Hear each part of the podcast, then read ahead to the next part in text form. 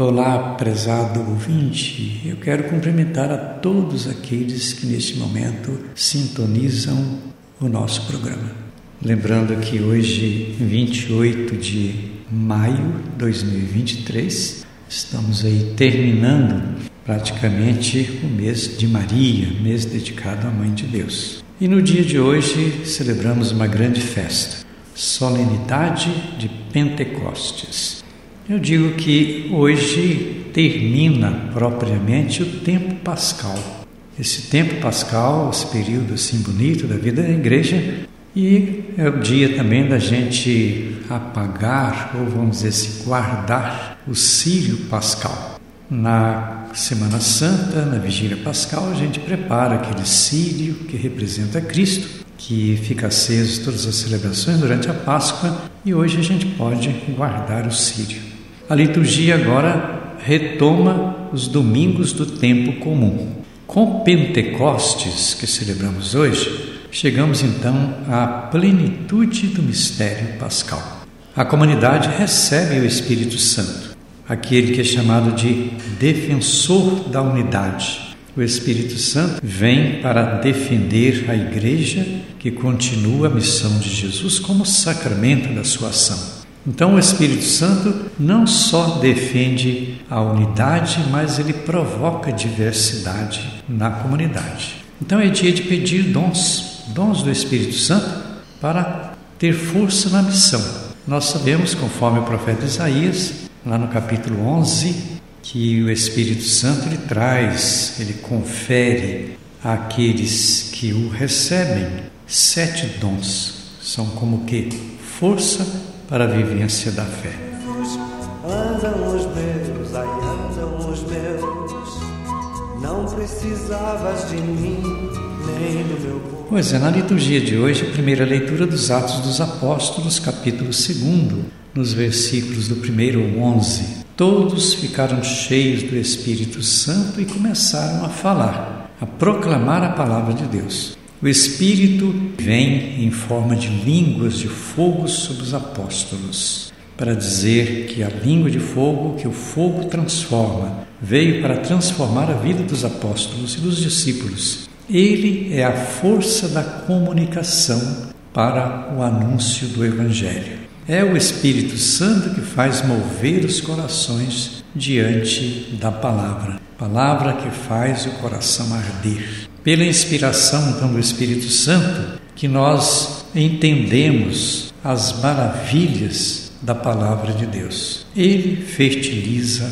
a palavra. E com isto eu digo que nós somos ungidos no Espírito e entendemos que nós somos é, entendidos, entendemos que somos entendidos. Isso significa presença transformadora do Espírito Santo.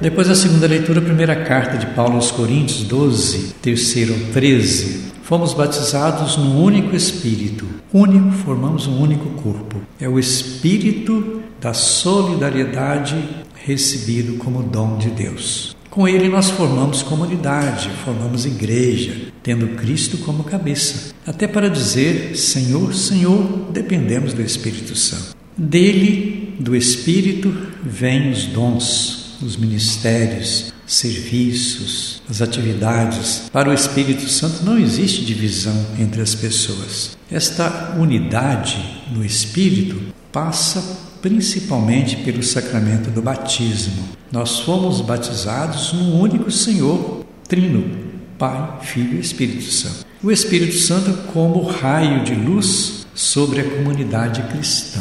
Entender essa presença do Espírito Santo como presença de vida, com todos os seus dons, que desperta diversidade, mas provoca unidade.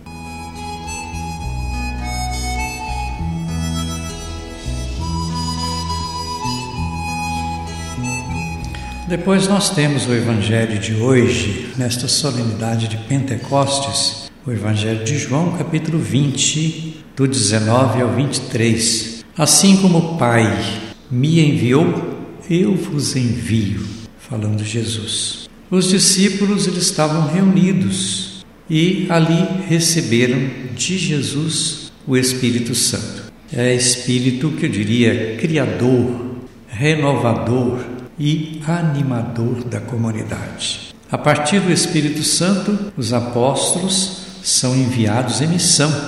É impulso para a ação de evangelizar e provocar conversão na comunidade. Anúncio de paz, anúncio de fraternidade, de comunhão, de partilha, anúncio de missão. Cada membro da comunidade deve colocar seus dons e seus talentos a serviço do bem, principalmente da evangelização. O envio do perdão encerra a missão terrena de Jesus quando ele diz: Aqueles a quem perdoardes os pecados, sejam perdoados. Agora, com a igreja, nós somos sacramento da missão de Jesus. Essa missão que precisa acontecer aí na sua própria comunidade.